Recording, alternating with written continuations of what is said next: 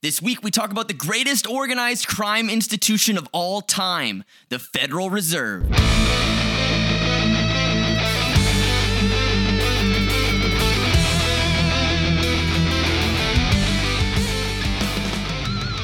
Hello, everyone. Welcome back to the Swerve Podcast. It's your co host, Izzo.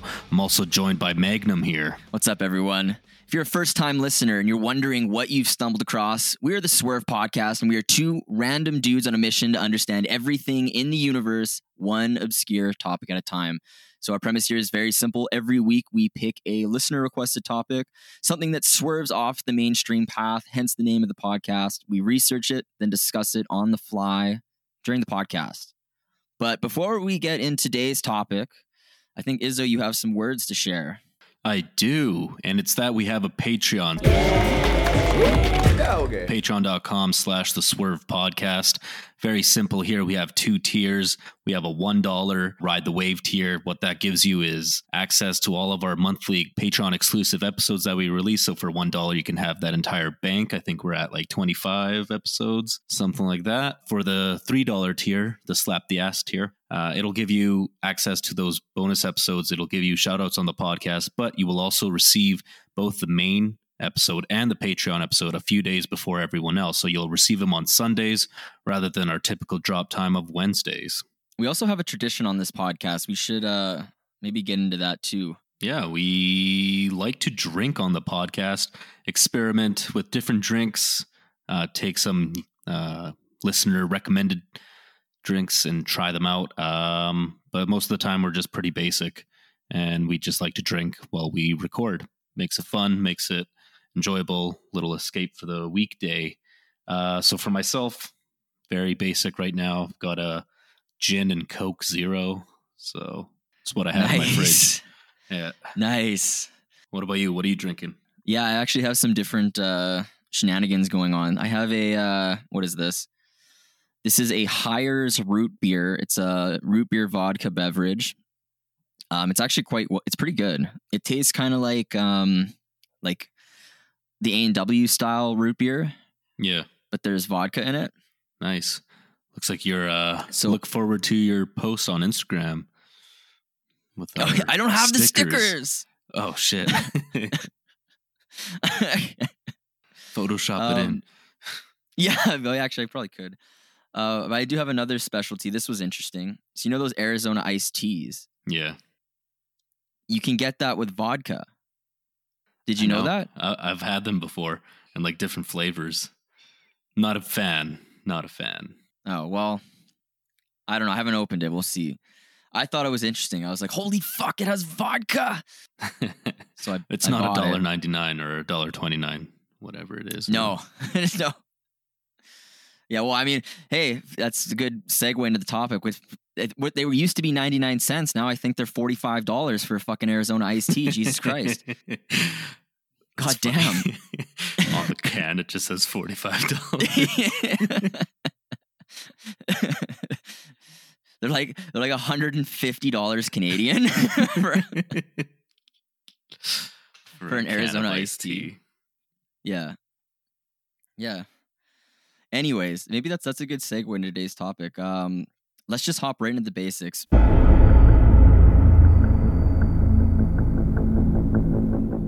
This is like okay. I want before we start talking about it, we did have a this was a listener voted on topic. So Izzo released a topic on our Instagram, or I'm, I'm fucking drunk already. apparently, uh, we had an Instagram poll, and the out of the three topics that were there, this one received the most. It was close, but uh, this one took the cake. So shout out to everybody who voted, and uh, for everybody else, if you want to vote on topics, uh, in addition to just suggesting them in our DMs, you can do topic voting on our Instagram. Uh, so keep keep your eyes peeled for that. Yeah, I like this uh, idea of having the listeners vote in. Um, lets us know like what we should do next because we have a list of topics and it's very hard to choose just the two of us of what to do next. But you know, when we actually get some data behind what people want to listen to, uh, makes it a lot easier for us. Yeah. So before I start rattling through the basics of today's topic, the Federal Reserve, I wanted I I have to shout out this guy. This is an author. His name's Eric Yakes. He wrote this book. It's called The Seventh Property, and I used this as a a very important resource for structuring today's topic. So I wanted to shout that out because that's like one of the main citations. I mean, like a lot of the topics we do come from like you know random internet pages and like crystalinks.com and shit. Yeah. This one is like no, I actually like have some um pr- I I wouldn't guess primary literature is not the right phrase, but a better source material, and it was really good. So I just wanted to shout that out if anybody's list interested in further uh, research after this. But okay, so for me, Federal Reserve, we should say like we're Canadian, we don't have anything to do with uh, this central banking system in the United States. But the thing that's interesting because the US dollar is the world reserve currency, anything the Federal Reserve does ultimately affects everything. So, like, the, honestly, what the Federal Reserve is doing, like the Bank of Canada just kind of like follows what they do, like, essentially.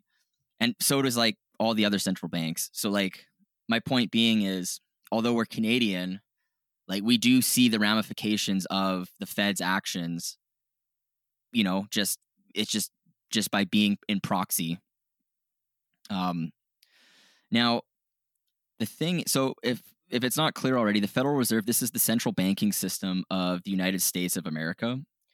And basically, it's a system, there's 12 private banks across the US. Uh, they're all a part of the Federal Reserve. So there's like, it's not like one giant bank, there's like 12 sections, but they're all considered the Fed. And there's this, they're governed by a board of officials that's literally handpicked by the United States government. So,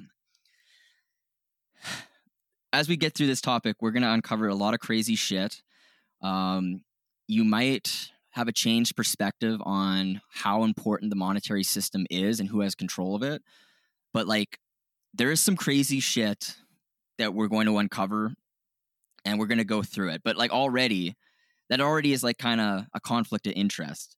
Like, the institution that controls the money supply is handpicked by the US government. Hmm. Interesting. Way, like the president or the government controls the fiscal policies that get put in place for those four years or whatever. Exactly. like, yeah. So it's it's interesting because they're supposed to be separate institutions, but it's really it's really not, and we're gonna get into that way more in depth as we get. It is this. supposed to act like a check and balance. Like if the president wants to do something, you're supposed to like, okay, balance it out, and everyone has like. That's yeah. how it's supposed to work, essentially. Because nobody has yeah. complete power and. Yeah, when the government is asking for yeah. four trillion dollars, they're supposed to say no. Yeah. We're not. um, but that's clearly not the case, and that's clearly not what happened. And let's get we got to get we'll we'll get into this because, and I should say, I'm gonna have a lot of personal biases that come through on this one. I try we try to do everything with uh, what would you say like from an unbiased perspective, kind of from like a research stance. But some topics are just like I don't know, you have you you have like a passion about it, or there's just something about it that resonates with you. And this is for me, the monetary system. Holy fuck, that gets me fired up when it makes me so angry. So I'm gonna try keep it together, but I'm also drinking vodka root beers, and uh, we'll see. So this was founded on December 23rd, 1913, by the Federal Reserve Act. So uh, two days before Christmas, we uh, the aristocracy had probably one of the best Christmas presents they could ever have the institution of this central bank, the stated goal of the Federal Reserve is to, quote, provide the nation with a safer, more flexible, and more stable monetary and financial system, end quote. Please, listeners, remember this quote at all times as we are talking. I'm going to read it again because this is the stated goal of the Federal Reserve. Quote, to provide the nation with a safer, more flexible, and more stable monetary and financial system, end quote. Now, as we get through the topic and even in the basics, I'm going to pepper some facts out we're going to see that this is probably not the goal and probably can't even be the goal. Um, but let's let's let's get into this. So, since the Federal Reserve's inception, it has presided over the following economic recessions: the recession of 1921, the recession of 1929, 1937, 1945, 1949, 1954, 1957, 1960, 1969, 1975, 1981, 1987, 1990, 2001, 2007, 2020, and currently the present 2022 contraction. It's not officially, as of recording this, a recession yet, but one more economic quarter of a negative GDP, we're going to be officially in a recession. The technical term of a recession, two consecutive quarters of negative GDP. Right now, we're at one quarter of negative GDP, one more, and we are in recession. So what is that? That's like 17 recessions. Wow, that's that sounds pretty safe. That sounds pretty fucking stable. It sounds like a great financial system to be a part of. Huh. Interesting. 17. Okay, thanks Federal Reserve. Um, Every like three even, to nine years, they're just like, ah, fuck, we did it again, dude. Boom and bust cycle, man. that's that's beyond the scope of what we're going to talk about today. But man, it's it's uh yeah, okay. Let's uh here's another fun fact. So the value of 1 US dollar or USD has plummeted by 96% since the inception of the Federal Reserve. So okay, so we we have a stable, safer, more flexible financial system. That means if you had a million dollars in let's just say you had a million like your grandparents had a million dollars saved and they passed it on and like through inheritance, that million dollars in 1913 would now be worth $40,000 in today's purchasing power. Oh, okay, thanks. Thanks Federal Reserve. So how why how is that stable? We have all these recessions, these economic collapses and a complete debasement of the the world reserve currency, like the world's reserve currency. It gets completely debased. And we'll get into why that's the case. Um, chiefly through the printing of money, but that'll become clear as we move through shit. Now, I also want to say uh, this is a fun fact that a lot of people don't know, and it'll blow their minds. In so in 2021 slash 2022, uh, this is kind of well 2020 as well. This is like through the cerveza sickness crisis. Um, the Federal Reserve created 40 approximately 40 percent of all the U.S. dollars in existence since its inception in 1913. So to say that another way, that means 40 percent of all US dollars were created out of thin air in approximately two years. Does that not just blow your fucking mind? Is that yeah. even is that even allowed? like I mean, we're here, so I guess it's allowed. and here we are. yeah, that is a crazy stat. Yeah, so like statistically speaking, it's like I don't know, like it's just it's not quite the majority, but it's like almost a majority of U.S. dollars were made just into a, two, a period of two years. Just yeah, they must have been uh, busy at the printing press. oh man, it's it's it's insane. Um, oh, Canada, Canada is we're not like we printed a fuckload of money too, not as much as the U.S., but we have a way smaller economy. Like we have like 30 million people versus like 300 million. Yeah but we we we abused our um our money printer as well. But anyways, um, I also want to say so even in recent times, like the Federal Reserve, Jerome Powell, the chair of the Federal Reserve right now, he was saying that inflation was transitory. This inflation crisis that many nations are facing, um, we're at like four to five decade highs. They're like, oh, don't worry, like it's transitory. It's like clearly it's fucking not. you know, like so like my point being it's like you have these expert economists, they're the best economists, they're Harvard grads, Princeton grads, and they're like our all of our data and all of our theory, it's transitory or like it's not even going to happen and it's like clearly you're just wrong. Like you're just Yeah. How can you get it so wrong? The reason you're getting it so wrong is because you don't give a shit. Like that's not the objective. The goal is not to have this stability in this and that. Um, and we'll get into it. It's more likely um, like a, it's more it's more likely a, a, power positioning thing, and this will become very very clear when we get through this. Um, even right now, like I said, we're, we're probably going to be heading into a recession. Like stock markets are crashing, a lot of bubbles are bursting, especially um, in the crypto space. Um, people can laugh at that, but like you know, like the, those those were bubbles similar to the dot com um, era, like the early 2000s when bubbles burst. It's it's the same shit, and a lot of it is as we'll get through this, do doing to the expansion of the the money supply, just willy nilly, freed money out of thin air for government expenditure, um, or those closest to the money spigot. Now, basically, just to put this in short, while we're in the basics, I want to get through it. The Fed finances the US government by literally creating money out of thin air. Um, basically, this money creation, this is exacerbating boom and bust cycles, which again, that's going to be beyond the scope of what we get into.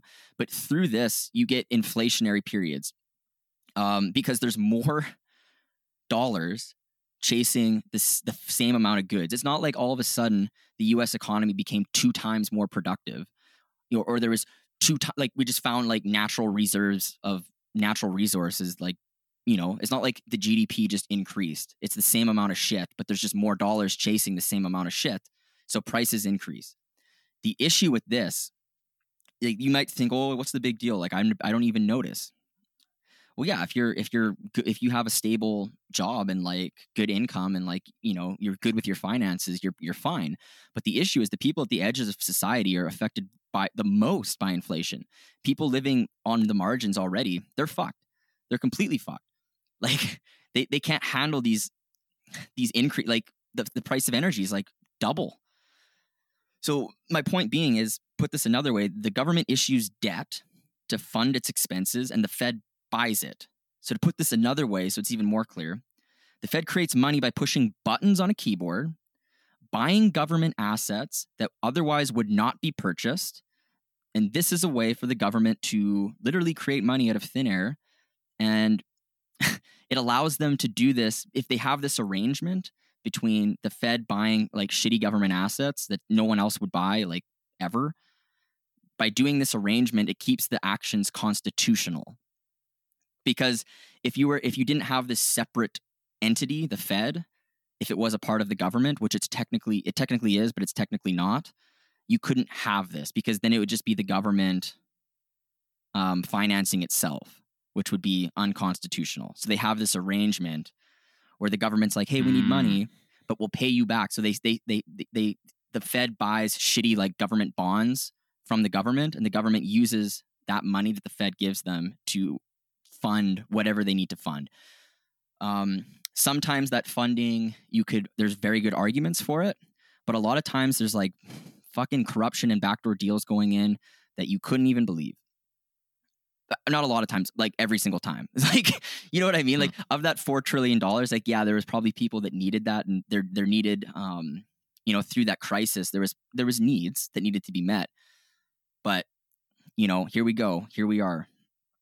So I know that's not very thorough, but the way that's basically the the, the arrangement between the two entities. Is that clear enough, or should we linger here for a moment before we go through the basics more?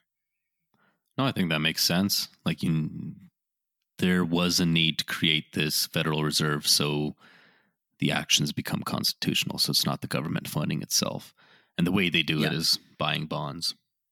Yeah, it's a private or an yeah. institution that issues money. It just happens to be all all appointed by the U.S. government and does exactly what the U.S. government says. And the Federal Reserve is is the only thing that can print the money.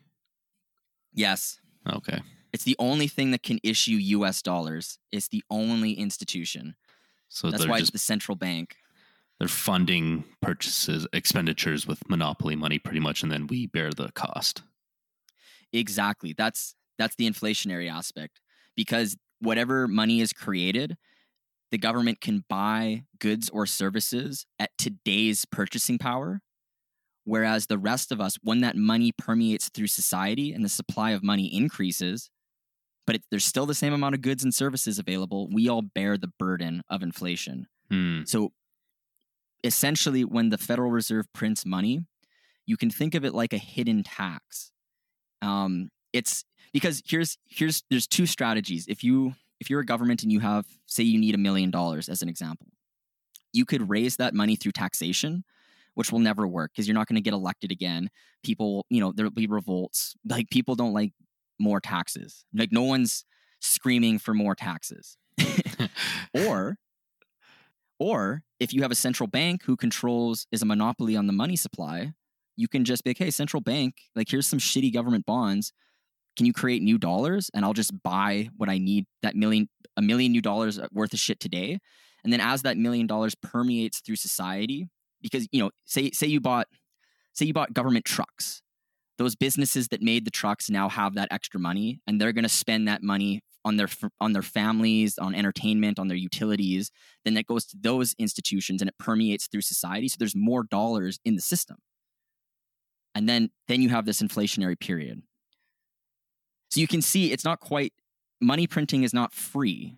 We Yeah. all suffer bear the burden. It's a hidden tax because our purchasing power is destroyed, and the people at the margins of society, their lives are literally quite quite literally ruined in a lot of cases because they just they they're on the margins. Like they can't handle a 10% in, increase in you know the consumer price index which is all the consumer price index is another it's fucking it's barely real. It's barely real. They manipulate the basket of goods anyways maybe we don't even need to get into that but the point is we can kind of see the arrangement here hey i think like when it prints money it's it's it's it's not good. Yeah. and it it's it's usually for the benefit of um the central planners composed of the government. And society suffers it as a burden. That's kind of the main point here i think. Um now uh, i have some other more things so like i was saying the te- the fed is technically separate from the us government but the board members of the fed they are appointed by the government and this is crazy the government receives 99% of the profits of the Federal Reserve. So, so here's something. In, okay, so in 2019, the U.S. Treasury received 55 billion dollars, and this technically made the U.S. Treasury the most profitable company in the world. Wow. and they just create it they're creating it out of thin air it's not it's fake and it's siphoning our energy any amount so you earn dollars so you you worked a job today we are talking about it you put in time you put in hours so you traded your labor for dollars and essentially the the central bank can just create money and it siphons the value of the labor that you put in. Say you put in a bunch of labor and let's say let's just say you made a thousand dollars. Now, like you didn't that that labor that you exchanged for a thousand is going to be worth less every time the Federal Reserve or a central bank prints money. So it's siphoning your labor away to fund whatever the government needs. It's a hidden taxation, and it's it's making this it's the most profitable company, like, like quotations company in the world fucked up, man. And here's some like, maybe I can ask you like this isn't common knowledge.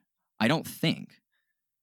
Like, do people like have you heard like you maybe heard because I'm always fucking rambling about shit, but like this isn't like common. Like you don't hear this at discussed at dinner tables or with friends and family. Like no one's like Yeah. It You it's know? not discussed in layman terms like we just put it out there. Like even in finance classes, it's like, oh, inflation is just the same basket of goods, but for more money. It's like, okay, who gives a fuck about the basket of goods? Tell me how it affects my life day to day. Uh, but this Yeah. is, yeah, this lays it out perfectly. And yeah, I don't think it is common knowledge, at least not in this way. Like you might talk about inflation, and this guy's like, even with your family, they're like, oh yeah, like everything's more expensive. We don't know why. yeah. That's that's usually how the conversation goes. and usually there's scapegoats involved. Like anytime there's a major expansion of the money supply, there's always Oh, there's yeah. always a crisis. They're like, Cerveza, oh, like- sickness. Yeah, Cerveza, they're like Putin, this, that, that. Like, Mm. there's always something. Um, but it's not, and it's like maybe partially true, but it's like it's so fake. it's Yeah. like it's like a little true, but it's like it's like the the old saying we always say that maybe isn't an old saying, but never let a good crisis go to waste. It's it's anytime there's a crisis, check your central bank. I'm sure and check the the bonds that are being issued by your government. I'm sure there's a fuckload being issued, being bought by whatever central bank controls your nation's monetary supply. Um, it's different for different countries, but the Federal Reserve, because like I said, world reserve currency of the world, it affects the most people. Yeah. So I have a quote from Milton Friedman. This is a Nobel laureate economist, and he said the following in uh, regards to the Federal Reserve. He said, "quote Throughout its history, the Fed has proclaimed that it was using its powers to promote economic stability, but the record does not support this claim.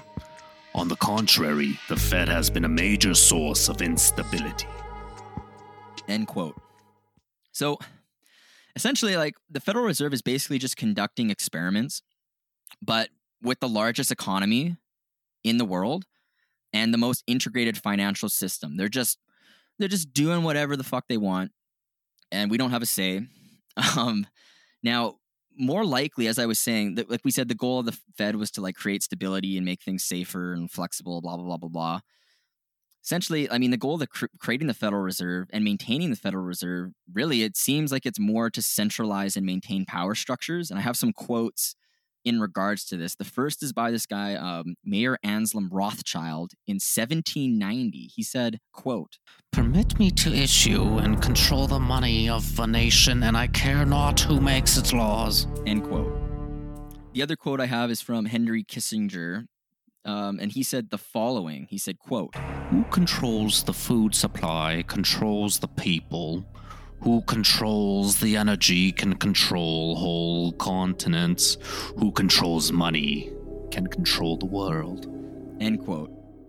So, very interesting. It it does seem, like I said, is it is it to create financial stability or is this to maintain a power structure? Because if you can control the money, the base unit of the glue of society, you're fucking powerful, man. I I mean, like, if I had a money print, if I could just anytime I wanted money, I could just print it and just go use it and have everyone else suffer the consequence except myself. Huh? You know, like, Yeah. that's pretty weird. Yeah. Um, It's ultimate power. it's crazy. Now, so I, I'm, we're going to be coming out of the basics now, and we're going to get into uh, some some more in depth shit. But I want to say just to prime how this topic is going to go. I am not going to discuss the economics of how the Federal Reserve operates or how it functions in the economy. So I'm not going to talk about its like monetary policy tools, like discount windows or open market operations or all this other shit that someone who is familiar with economics might expect because that's like really shitty. It's going to be like an economics lecture, but I want to instead outline how the Federal Reserve was created as we'll see by the aristocracy to enable control of the money supply. As we just said, these quotes highlighted if you control the money, you control the world. And we're going to see why I think this thesis makes more sense than the opposite of creating a more stable financial system.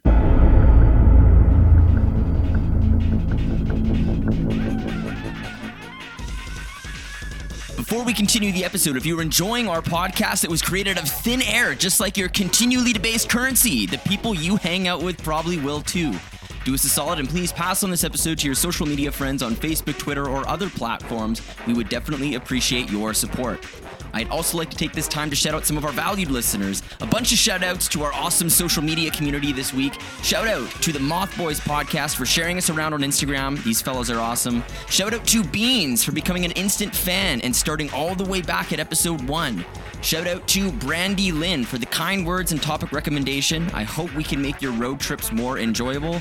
Also, shout out to Mr. Leo for the kind words and topic suggestions. Glad you enjoyed the Liminal Spaces episode. Also, shout out to Nancy on Instagram for DMing us cool topics and the awesome words of support.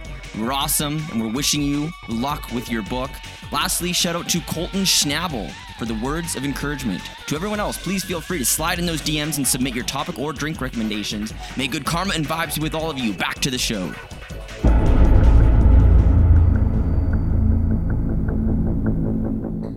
Now, to get into this, we're going to go through the history of fucking money and we're going to go through the history of banking. And this is going to seem unrelated initially when we're talking about money cuz like, you know, what is money? Like we we think we think we use it. We don't really understand it. We know we earn it. We trade our labor for it. Um, you know, but like we need to honestly, we need to understand what it is so we can understand the fucking purpose of what the Federal Reserve is doing. So to get into this, this is this is going to be um we're going to be going down some rabbit holes here for a minute, but I'm going to try to go through this as succinctly as I can. The first thing I want to say about money when we ask what is money, this is a think of it as a technology. This is helps me think about it. If I think of it as a technology, it's a it's a primitive technology, but it is a technology nonetheless. It's a technology that facilitates human coordination, and human coordination is the foundation of a society. So essentially, like it is the bedrock of a civilization because if we have something to measure the value of our labor and we can exchange it, we can then coordinate better. So you can form societies, you can form civilizations. It allows for, it's called, it eliminates for the coincidence of wants. So, like if I make shoes and Izzo makes pants, and I want shoes and Izzo, or sorry, I want pants and Izzo wants shoes, we could, we'd have a coincidence of wants and we could trade. But if we don't, we can't trade. So if you have a, an abstraction of that, you have this technology that we call money, you can eliminate that. And we can all agree on this economic unit of value to trade. Seems really basic right now, but but keep this principle in mind because we're gonna go fucking deep here for a minute. Now, the other thing it does, this human coordination, the technical terms are uh, it allows for specialization and the division of labor. So Izzo can get really, really good at making pants, and I can get really, really good at making shoes, and then someone else can get really, really good at making homes or cutting lumber. And I don't have to be good at all those things. I can just trade my labor and what I'm good at and get really good at it. And then everyone gets better shoes. Likewise, if Izzo specializes in pants, we all get better pants because he's specializing in it. So the, the, the quality of productivity and product and services increases and it allows us to divide our labor among things. And then we can just trade this economic unit this money this this primitive technology that we can use. And this this is how society you can have massive societies form and the advancement of civilizations if you can if you can have this economic coordination through money. So think of it like a glue that's holding civilization together. Now where this gets important that all might seem trivial. Like it, it's that's not like really that crazy but this gets important because what we decide money is really, really matters. And the the next things I'm going to say when we start talking about the Federal Reserve and how in the past central banks and banking systems used gold and how we now do not use gold as a foundation. We use what's called a fiat currency. We're going to explain that later, but that distinction, you cannot understand that distinction and why it's so important if you don't understand what money is and how it was chosen. So we kind of know what it is now, right? It's this glue, it's a technology. Like that kind of makes sense. Is I think that makes sense. Yeah, like I don't. sense. Did I explain that? That's good enough. Yeah, yeah. Yeah. So the thing is, the thing is, it's like okay, how do you choose this technology? Like if we have this money that's a technology, like why, like why do we use like cash? Like what the fuck is cash? like what what the fuck you know what i mean? Like it could be anything. Now there's many examples in the past that money was. It's been seashells. It's been glass beads used in west africa. It's been rai stones at yap island. It's been fucking salt. People used salt as money. People used cattle as money. People used tobacco as money. Now the thing is through thousands of years of trial and error all societies up until our present day converged on gold as their form of money now, is that just a coincidence? Like, why, why, the, why did we choose gold? Like, why? Literally, all societies, the Roman Empire, the British Empire, the Byzantine Empire, every society converged on gold, and there's a reason for that. There's a very thorough reason. I now, love gold. yeah. That's why. Exactly. essentially, yeah, like Goldfinger from Austin Powers. Just that's yeah, it's just good shit. Um, it, but so just recall that money. I like thinking of it like a technology. It makes it makes it easier for me to understand. Now, there's certain characteristics of money that make a good money and a bad money. So let, let's. I'm going to say them and then we're going to explain them. There's scarcity, durability, recognizability, portability, and divisibility these properties, if you can attain those properties, you can have good money or bad. Now, to give give this an example of this, I mentioned that like the glass beads were used in West Africa um, in the past as as the monetary unit that people exchanged. Now, the reason that like that's you know that worked, but what's what happened in West Africa, people actually came in like the Europeans, and they're like, oh, these guys are just using like glass beads to like make as their money. They're like, we can make these back home because in West Africa it was very difficult to make glass beads, so they used it as money because it was scarce. But now it wasn't scarce because the Europeans came in and they're like, they just flooded with these counterfeit glass beads and they completely caused massive inflation. The economy collapses because you destroyed the money. So Hmm. the point is, I'm trying to make is like you can use anything as money, but if it doesn't fulfill these properties, it will fail. People used cattle as money. They're scarce, they're durable per se, like unless it dies, it's recognizable. We can all agree that this is a cattle, and this, you know, we know how difficult, you know, ranching is. The issue is it's not divisible. like I can only trade so much for a cattle, so it doesn't work well. It's also not very portable. So like I can only transact locally. I can't transact regionally. So it loses out. Salt was actually a good money because it was very portable, it was divisible, it was recognizable. Like everyone needed salt. People used salt for, you know, preparing foods and stuff. It was a commodity money, but it's not very durable and it's not very it's not very scarce. It's a little Yeah. bit scarce, but it's not very scarce. So it fails. Um, does that what I'm saying make sense? Like thing anything can be money, but it if it doesn't have the correct properties, it will fail because well, because it's just it's subpar money. Does that make sense? Yeah, that makes complete sense. Yeah. So the point where I'm driving with all of this is all of society converged on gold. The reason we converged on gold is because gold, still to this day, scarce as fuck. Scarcity might be the most important property of a money. Scarcity. Gold is scarce. Even today, even today, with all the mining, gold mining that gets done, we only increase the gold supply by about 2% a year. Still to this day, because it's very difficult to find. Gold is literally an element that came out of exploding stars and embeds itself in the crust of the earth. That's where it comes from. Like it doesn't just get created on earth. It's like literally from exploded stars, like just through the history of time that embed itself in the crust. Like it's very scarce. Yeah. So no one can print it. Like what happened in West Africa when they make these glass beads collapse the economy. Um, and there's many examples of monetary systems where that happened. You can't do that with gold. Like how are you gonna? You can't just go make more gold. You can go mine more gold, but good luck. Like you can only get so much. It's you. It's very very scarce. Yeah. Other thing, extremely durable. We're talking. This is an element, like on the periodic table. Like it's elementary. Like, are you going to split the atom? Like, you, that's like you know what I mean. Like, you can't destroy it. It doesn't Yeah. rust. It doesn't decay. You can melt shit down. You can. It's very very durable. It's a metal. It's a fucking metal. So it's just better. It's it's better than salt. It's not gonna. You can't just dissolve it. It's recognizable. You can verify if it's real. You can counterfeit it, but like you, at the end of the day, you can verify it. It has a weight. It has a density.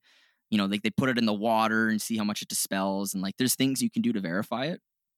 Um, it's relatively portable because you can make coins out of it and things like this. Um, but in major transactions, as we'll see, it does portability can be an issue. But you know, people transacted with coins and stuff. You can transact regionally, locally. The other thing, it's divisible. You can melt it down into smaller, bigger units. Um, you can't do that with a cow. Um, you know what I mean? Like, so the point is, all societies they all converge on gold because it's stable. It works. It's you can't fuck with it. You can't print more of it. You can't destroy it. You um, it it just works. It's got these properties. So that's why society converges on gold. And the next thing I want to say, I, I I made a little point that like the portability of it kind of sucks. It's heavy. It's a metal. If you need a lot of it, it's hard to transport. Let's say you have to like transport like across like an ocean or or a sea. It's going to be very very expensive to move gold. Now, so the point I'm going to make next is despite that this is an amazing monetary technology to use because it's it's hard to corrupt, because it lacked portability, people started using third-party custodians to store their gold. So instead of say I'm a very wealthy man and I have like let's just just you know I have 500 million dollars in gold. I can't carry that and like protect it. It's not very easy for me to do so, so I need to rely on like a vault, someone who specializes in protection. So these third party custodians start emerging in societies, and you store your gold. And what they do, they, they give you a receipt redeemable in gold. So instead of going around transacting raw gold, I go around now with a set of receipts that I transact. That eliminates the portability problem because I don't have to carry all the gold. I can just have paper as a receipt. Does that that make sense? Yeah. So we've solved by using a third party custodian, we solved the portability issue, but there is a third party involved now, and we're going to see how that can be corrupted. But essentially, you can think of the cash we use now, like that's how cash emerged. Originally, it was just these receipts, and they were redeemable in gold because you had a third party custodian, a bank who specializes in protection, that you could redeem gold, which we all agree through thousands of years was a superior form of monetary technology. You could redeem it. So it's kind of interesting. So this is how it arose. It was these receipts from these third party custodians. And I imagine, like like you said, it took thousands of years to kind of trust the system, and then the system just kind of snowballs. Where, of course, we're going to trust banks. Like, what else are we going to use? But before, Yeah. I imagine like the first like custodian, it's like, "Fuck you! You're not going to store my gold for me." It was just like kings that like had gold, and they would Yeah. tax the crops and then sell those crops for more gold and whatever they needed. Exactly. It's it's good you mentioned that because like they uh part of the part of the reason it wasn't just the portability issue that people used third party custodians. It was because governments or kings or monarchs or whatever the institutions were, they were seizing people's gold, like appropriating it. Yeah, So people were like, you know, I'm fucking sick of this. I'm just going to trust this guy who specializes in protection to house my wealth. yeah. You know what I mean? Mm. So it's like the fact that governments were have were then and still are behaving in these maniacal ways, it's always been a problem. Like um okay, so essentially now we're using receipts that are backed by gold. People have probably heard the term backed by gold. But now we can understand like when you say something's backed by gold, it makes sense now. The reason it's we have something backed by gold is because of the properties gold has as a monetary technology. That's why it's backed. That's why we agree on it. And we're just using the receipts because it's easier. We can avoid government appropriation and then we the portability issue solved. So um I also want to say where am I on this? I lost myself in my notes. Um, so the point the point here that's important the innovation um, this this receipt backed by gold is kind of an innovation. The only reason that this is good, it is only good if the third party custodians could be trusted. So wherever you're housing the gold, you now have third party risk, counterparty risk. So as long as you can trust that institution to house the gold, the money, you're okay. Now, what do we think happens? Like, can't we just put all of our gold in one place and we're just going to trust that it, it, it, nothing goes crazy? No, we're not. It went fucking crazy. It went fucking crazy. So, what we can think of now, the history of what happened, essentially, we've created banks. They're specialists in protection. They house the gold, and you can redeem the gold from them. Um, and as long as you trust that they're not fucking with the money, the gold, you're okay. But what did they do? The the third party gold custodians, um, they became wealthy as fuck because they created a banking system that uses a method called fractional reserve banking. Have, people probably have heard. Have you heard this term before? Fractional reserve banking. No, no, I haven't.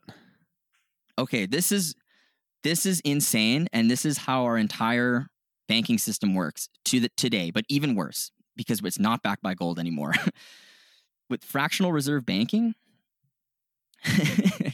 it's like it's literally self-contradictory because what happens is maybe it's best to say it with uh, an example so like let's say let's say izzo you you had a hundred one ounce gold coins and you put them in let's just say gold a, a gold custodian.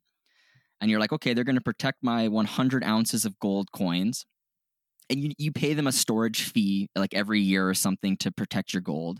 So they're- make a little bit of money on the storage fee. But then they're like hey you know what?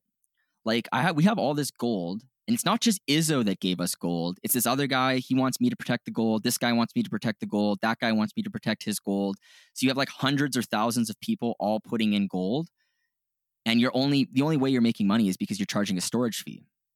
So the gold custodians were like, hey, you know what? I want to be, make more money and we control the gold. So like, why the fuck not? So they start engaging in fractional reserve banking. So what that means, Izzo put in a hundred gold coins and let's say nine other people put in 100 gold coins so we have like a thousand gold coins in total in the system they're just going to lend out and you guys all have receipts. So those you have receipts and the other nine people have receipts and you can redeem it for your gold if you need the 100 ounces.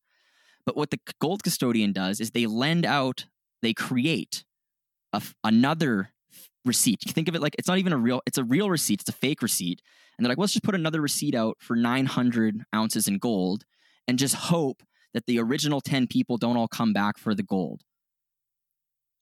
You know what I mean? So like, Yeah. right, if you, if you, there's, there's like 1,900 receipts for gold issued, but there's only a thousand pieces of gold, one ounce coins in the gold custodian's vaults.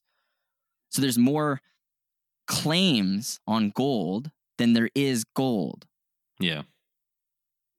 it's, Hmm. And the reason that they do that is because if you loan out the money, this gold receipt, you can charge interest on it and make more money. So now you're you're you're getting a storage fee, but you're also getting this interest fee.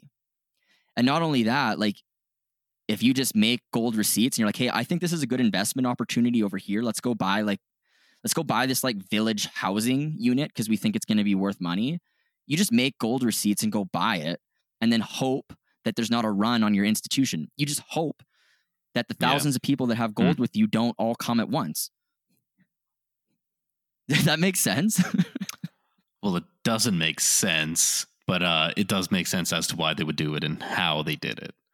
It- It's, it's pretty much just banking right now. Like they only have 10% of the value of the money actually with them. 90% is just, hey, we have Yeah. it.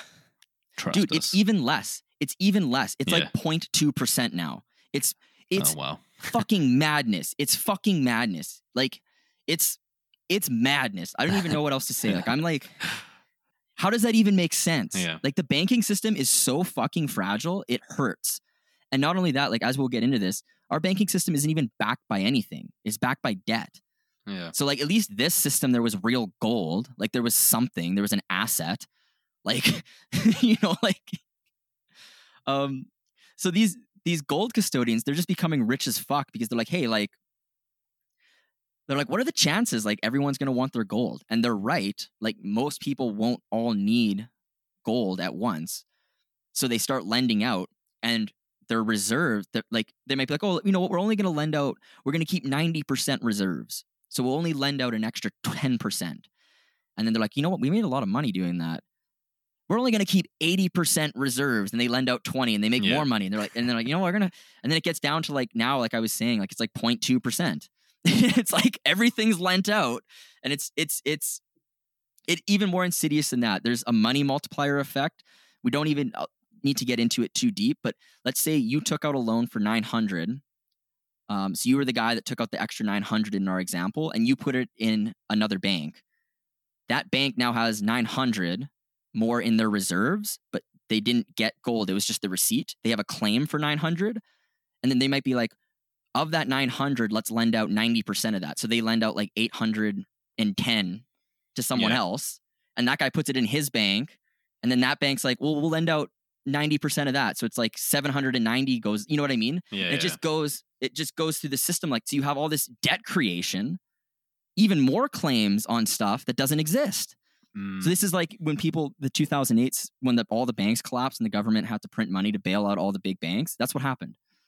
It was just this Yeah. system where it's completely fragile. Uh, it's, it's insane. Uh, but maybe I, I can digress. That's what fractional reserve banking is and that's how it started. That that may, I think the the history there kind of we can kind of see how it starts. It's like you start with like everyone testing money, and then like, oh, Yeah. gold's good, and then they're like, the kings keep stealing our fucking gold, and I don't want to carry it around. So then you get like custodians, and they give receipts, and then they're like, well, we're just going to issue more receipts than there are actual gold, Because and why everything not, goes right? to shit. Yeah, mm-hmm. because wh- why not? Like we can. Um, so this this leads to a ton of fiascos. There's more claims on money than there is actual money. So you get these runs on banks, and you have these very fragile systems that get created. And like our entire modern banking system is like this. These are lessons learned in like the 1600s. Like this is not like new, and we still do this. Like we still fucking do this. Yeah. This isn't a new thing. Now, the reason we do it is because it's profitable and you can maintain power. But what also happened simultaneously as these gold custodians were engaging in fractional reserve banking, governments learned they're like, hey, let's get our fucking dick in this. like, you know what I mean? Like, like what these fucking gold custodians are like, they're just like banging all this shit and like going haywire. Like, let's just fucking, why aren't we getting a piece of this? So governments learned that if they could remember there's more claims on the gold than there is. In our example we had a thousand dollars sorry a thousand gold coins but there was 1900 issued. There's more claims than there are reserves. Governments were just like well what if we just eliminate the claims on the reserves? Then could we use this scheme to our advantage and finance our government spending? That's exactly what they fucking did. This is how the system of central banking was born it became it was a mechanism to create money backed by debt instead of gold. And this allowed pe- governments to finance their spending. So you can think of it there was a partnership created between governments and these central custodians because they're they're they had aligned incentives in a sense. So the government wants to fund their shit. Their only method at the time, they, they like I was saying earlier, they can tax people more, but no one's going to pay more taxes. Like, say this government's like, oh, we got to go invade this country so that like we can have more money because we're in the aristocracy. The, the citizens aren't going to want to invade that country. You know what I'm saying? Like, Yeah. they're not going to fund that. But if you can just create money, you can just fund it. You don't need the okay of the citizens. So the government wants to fund shit, but taxation is difficult and creating money is easier. So they're like, let's just coordinate with these banks. And the banks, the fractional reserve system, they're making fucking, they're banging money, man. They want to keep going. they want to be profitable, but they're sick of their stupid system collapsing. They're like, we keep making all this money, but everything keeps collapsing. How are we going to do this? And then they're like, oh, the government, you guys want to fund your shit? I want to keep my system because we're making bank. So they collude. The government backs the claims by decreeing central banks. They decree that that receipt is legal tender. They back it by debt. They don't back it by anything real or anything agreed upon. They just back it by, they're like, yeah, we'll just cover it. Like, that's just debt. And you can trust us. We're the government. We can tax our citizen base. If we ever need to pay back our debts, you can trust us. It's risk free. And that's called the risk free rate.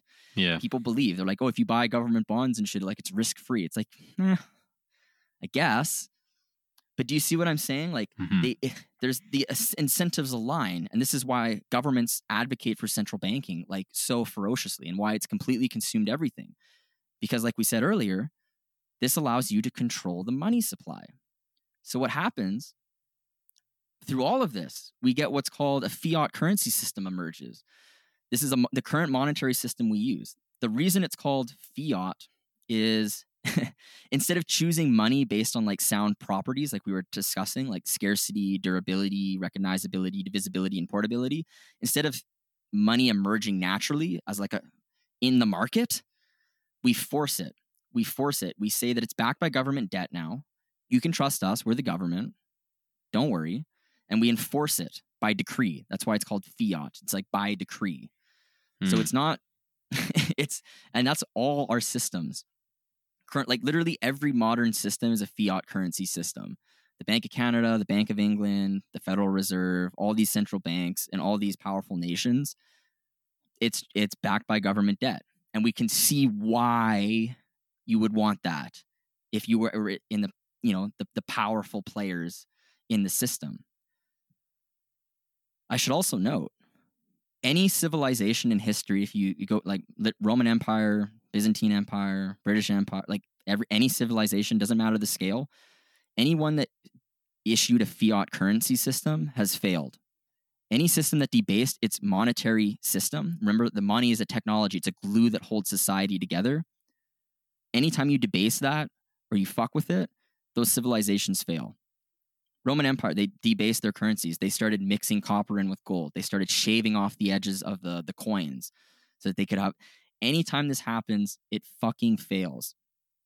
And it has to because it doesn't make fucking sense. You can't have proper economic coordination when you have a powerful player that can just distort the money supply because then we can't make proper decisions because it, it just distorts the entire market.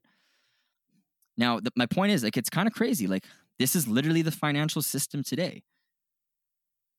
What are your thoughts? Does this like can you even believe that this is I'm does this even sound real? Royally pissed. no, it's just it's something that we're so used to that that's the norm for us and it's hard Yes. to think of other ways society would function without it but the way that it is functioning now is doomed for failure it's inevitable Essentially, yeah. Essentially. And essentially it is inevitable. That's the that's the scary thing. Um but like they'll never say like no one will ever there'll be no government official that officially admits that because well you I mean you just you wouldn't you can't make it in that system if you have real opinions. that's why vote for izzo 2036 if, we're, if we're around yeah everything might have collapsed by then. We'll see. Um, and they do collapse. And uh, we'll talk about how the government defaults on its debt.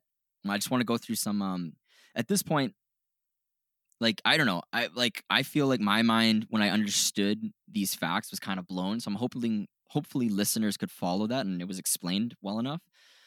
But I want to talk about some of this history of central banks before we lead up to the Federal Reserve and how it was created and like how these fiat systems failed like time and time again um like in powerful nations like and then we'll talk about the federal reserve um historically if you go through central banking it's kind of crazy uh there's like a general theme that emerges and this is i'm going to say the general theme and then i'm going to give examples of things that happen that like they literally fit it like a thumbprint like it's just it's just perfect or maybe that's not the right analogy like a glove fits a hand Maybe that's better. I don't know.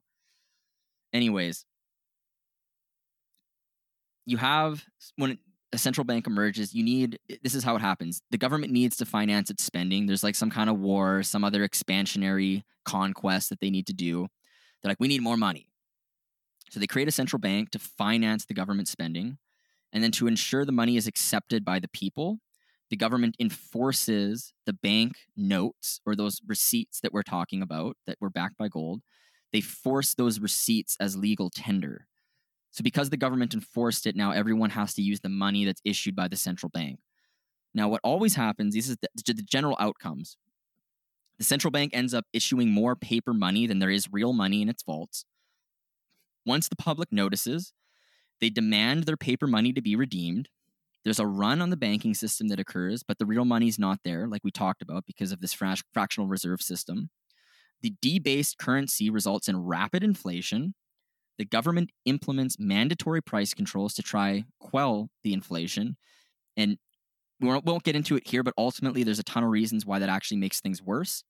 But due to these price controls, production ceases and the economy suffers because there's a shortage in supply of goods. So it further exacerbates the inflation problem. Um, ultimately, where it always ends up, there's an economic decline that occurs, and this results in great wealth inequality. There's political discontent and extremism that emerges, and there's some kind of regime change or, or riots that occur. Now, let's that's the general scheme. Let's go to 1694. Let's transport ourselves. The Bank of England. This is the kind of the poster boy of modern central banking. they like they uh they were the first to collude well not the first but like one of the first to collude with governments to issue fiat currency they used fiat notes to pay off their debts and despite the notes being decreed as legal tender the public rejected it they're like we don't want this like we want our currency to be backed by gold so they they ultimately go back to the gold standard in 19 or sorry 1696 So that's 4 years after they became a thing so the Bank of England failed in 1692 to create a fiat monetary system. They failed completely. The public just was smart at the time and they rejected it. Next thing, 1707, the Bank of England, again, they go hard in the paint for fractional reserve banking practices. This time it takes some time. By 1797, shit's hitting the fan. So 90 years later, the public's demanding redemption in real money. Government steps in, say this, the Bank of England does not need to pay back gold. So now they've become a fiat system. The government's just like, no, just you have to accept this. Rapid inflation occurs, price controls are put in place, place, a deep depression and riots occur, and the Bank of England ultimately fails again in creating a fiat monetary system. 0 for 2. 1716. Bank of France. They're given legal tender status. What happens? They begin issuing more notes than it has in its reserves. 1720, there's a massive run on the banks. Inflation becomes 50%. Banking in France becomes associated with fraud. It takes a half century to try make another central bank. It fails again. 1776, Bank of France, the successor of the Bank of, Fran- of France, is created to fund a government war. What happens? Rapid inflation ensues in 1793. Price controls are implemented. This leads to massive food shortages, and there's massive uprisings that occur in 1794. So, like 18 years, just 18 years after they go on the fiat standard, goes to shit. So, France, 0 for 2. Let's talk about uh, the US. Here's some historical examples. There's actually three before the Federal Reserve. There was three um, instances of central banks in the United States. 1782, Bank of North America financed a revolutionary war. It was terminated at the end, so it actually wasn't so bad. They created it to fund the war and then got rid of it because they were smart. They understood this is stupid. They used it like as an emergency thing. Um, there was an intense central banking and fiat um, debate. Uh, funny enough, between George Washington and Thomas Jefferson. Um, Jefferson actually has a quote. He said, "quote A private central bank issuing the public currency is a greater menace to the liberties of the people than a standing army." End quote. The other quote Thomas Jefferson had, he said, "quote We must not let our rulers load us with perpetual debt." End quote. So it's like kind of he kind of understood where the central banking leads, and this is like way this is like how long ago is this? 250 years ago. Seems like there's some wisdom that Yeah. that we're missing. Um, fun fact: he just mentioned debt. Currently in the world, I think there's 303 trillion dollars in U.S. debt, but there's only 40 trillion U.S. dollars. How does that make sense? Kind of goes back to when I was talking about the gold reserves and their issuance of receipts. It right now there's 260 trillion more receipts than there is money. Wow. and the money's not backed by anything. There's it's not backed by gold. It's literally just backed by the government being like, "Hey man, I'm the government, trust me. We got this." so maybe the Thomas Jefferson actually had some insight. What what was it he said? We, we must not let our rulers load us with perpetual debt. Is 260 trillion dollars perpetual debt or what? I don't know. Am I crazy? Yeah. That's Am I the only one who thinks that this this doesn't seem right? yeah. When you lay it Huh. out like that, it it doesn't make any sense. It's crazy. there was this motherfucker named Hamilton. He was uh he was all for central banks because he's a bitch. He says, quote, no society could succeed which did not unite the interest and cre- credit of rich individuals with those of the state. End quote. So he's like, we gotta, we gotta, what the rich people want, we gotta do that. We got what we gotta help. Like they're the rich people, they're the smart ones, they're the best. We gotta get them involved. That's what he's saying. So what happens? 1791, Hamilton wins. They go with Hamilton. They create the first bank of the United States. This is the second central bank. they just go and they go with him. They're like, yeah, okay, we'll do that. What happened? Oh, the currency depreciated by 72% in five years. Hmm. So anybody who is just holding cash just gets fucked by the government and shitty fractional reserve banking policies. Um, they literally made um, they a private institution so they could circumvent the constitution, kind of what we were talking about earlier, so Yeah. they could fund and print money for the aristocracy. Um, in 1811, the so 20 years after it was made. So they already fucked the currency, debased it. It gets voted away. So people come to their senses. They're like, you know what? Maybe uh, Jefferson was right. Like it kind of seems like this is stupid. It gets voted away and dissolves. 1812 to 1816. This was like the War of 1812 shit. The state bank gets fucked by doing fractional reserve banking pro- um, practices. Riots ensue. People demand money, which didn't exist, and they make another central bank. So this is the second bank of the United States. This was the third central bank. Literally ends in fraud. The chairman was paying congressmen and accommodating members of the press using free money. Literally creates an economic contraction, contraction and blames Andrew Jackson for it. Kind of like I was saying, he prints a bunch of money, funds his fucking cronies, and then the economy goes to shit. And he's like, that guy, not me. and this is this was provably fraud. Like this, like literally the guy, he's just it's just a bunch of fraud. So can we see the main point here? Essentially, the same process occurred every single time.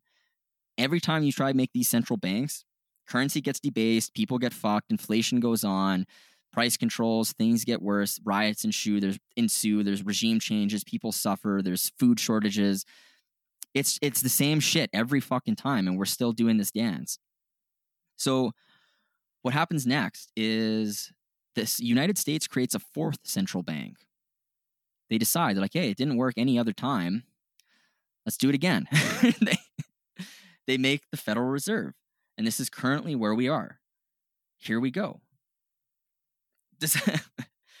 Before I get into the origins of the Federal Reserve, do you have any reflections on like just the central bank like history? Like, like I don't know. It doesn't it make you sad? Like it does make me sad, but also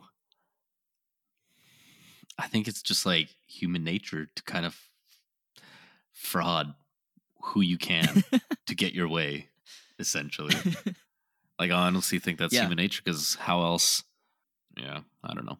It it is it is stupid that we can't like learn once and just move on. Humans are stupid, or they just power corrupts. Really, is what That's what anytime that's what it is. you centralize power, you centralize power. You're you're you're giving certain individuals more power. They abuse it. It just it's the story as old as time. It just keeps happening. Um, but it's crazy because like you know I didn't I didn't actually know that there was this many attempts before the Federal Reserve, like in other nations and shit, and they they go to shit. Um, counter argument to that, they'd be like, some people might be like, well, they're not that shitty today, and it's like, well, well, They're a lot better at hiding it. exactly. Uh, and they have more instances of control Well, in I mean, ways. It's just reps. You know, they've done it so many times, you get good at it, deceiving the public. And now they've been able to deceive us for like 110 years, 112 years. Yeah. Yep. Um, let's talk about the, this. Is this the next thing I'm going to say here? This is the origins of the Federal Reserve, and this sounds like a fucking like horror story. Do you want to know the island? What the island was called that the Federal Reserve was um, founded on? It's called Jekyll Island. Just so the, the, the, what happens November 1910. There's seven men that are a part of an exclusive club. It's called the Jekyll Island Club off the coast of Georgia.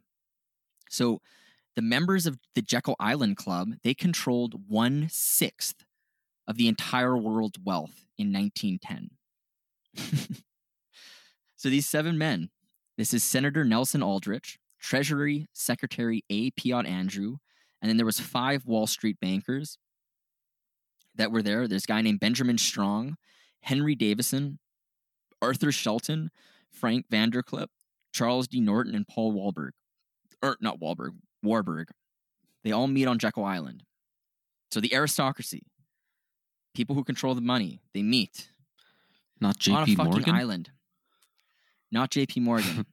he wasn't there. He major force in in the Federal Reserve creation wasn't at the the actual meeting on Jekyll Island Hmm, okay. but you know, he played a big role. Um, essentially, what happens to sway public opinion towards the institution of creating a new central bank, a lot of manipulation had to happen because the public, it's ripe in their eye. Like the history of the past central bank failures is more um, present to them, right? Because they're like, well, didn't we do this like a bunch of times and it failed like three Yeah. times? So they, there's some public swaying that needs to be done. So banks contributed 5 million to a special education fund. This money found its way to Princeton, Harvard, and the University of Chicago. And it kind of influenced opinion. So thought leaders in society, the or, or you could say members of the intelligentsia, huh, word of the podcast, they start influencing how people perceive central banking. Now, further, there was professors that received funding, grants, and favors in exchange for creating politically convenient research. Um, so, what I mean by that is in such ways as anything that, like, a common thing that central banks use, like, well, if we keep inflation at 2%, we stimulate the economy. So then you have all these professors like, we got to stimulate the economy. Yeah. It's good for the economy to stimulate it. And it's like, no, fuck off, man. Like, we just talked. Every time you print money, I lose. I lose wealth. You cite Yeah. it's a secret tax, and they're like, no, it's not. it's fucking gonna stimulate the economy. So they're paying. That's what I'm saying. They're like paying the thought leaders to like basically do a dance and like say shit that's convenient to central banking. Rockefeller, major banking interest, donated 50 million to endow a fund called the National Citizens League. So basically, they're essentially a public think tank was funded by bankers that favored bankers. like, you know what I mean? Like, what the fuck? So that's what's going on. Uh, and that was directly results of the meetings at Jekyll Island. Now, I also want to mention uh, so words like central and banking, these were like conveniently replaced in a lot of um, the common common speech of the time, and they were replaced with words such as federal and reserves because this was kind of like a strategy to limit the the public outcry because like I was saying, the f- past failings of central banking, it was more present in 1910 than it is now. Like people were just like, well, didn't yeah, like we had three central bank failures. Like, why would we do that? And they're like, well, it's not a central bank; it's a Federal Reserve. Hmm. Which, funny enough, here we go again. The Federal Reserve. It is neither federal and it has no reserves. so it's like um so my main point here that i'm making is through a carefully planned campaign of persuasion and by hijacking academic leaders um, who ga- engage in societal thought distribution these wealthy members of the modern aristocracy they were able to create the federal reserve on december 23rd 1913 Also interesting to note that date. It's like right before Christmas. Even people that could vote against it maybe aren't present in the vote, voting pro- process in the government. So that's a good point yeah, they're just like, okay, we're gonna get our people to make sure that they're there that day to pass this bill or whatever. that's a good point Yeah. yeah it's probably a convenient time hey like Mhm. like yeah take your holidays dude like just you guys all get you guys all get the week off at christmas Yeah. Nothing Get major is gonna out, don't worry. happen. it's great nothing's gonna happen and it's just like these six guys yeah. sign through all this shit Pretty much. That's jp that's morgan sinks the titanic and takes out the people opposing the central bank Yeah. uh, shout out to patreon episode number 25 you can listen to that episode we did actually talk a little bit about that shameless plug yeah. But yeah, I mean, I kind of compressed um, the Jekyll Island story. There's actually like entire books written about it, and it's crazy. But it's kind of it's just like sinister. You have like fucking seven people like show up to an island, and like it's like private, and like everyone like one sixth of the economy of the entire world is in the members of that club, and they're just like, yeah, like we're gonna like completely control money if we do this. Yeah. uh, and they did, and they still do. Um, okay, Federal Reserve. Let's talk about when they leave the gold standard, and this is like kind of the ultimate control of the money supply because there's there's nothing stopping the issuance of money, not even, um, not even a, a commodity, which which we could c- consider backing um, the supply of receipts, I guess. And the receipts are just cash essentially, but not like literal cash, but like just just money, period.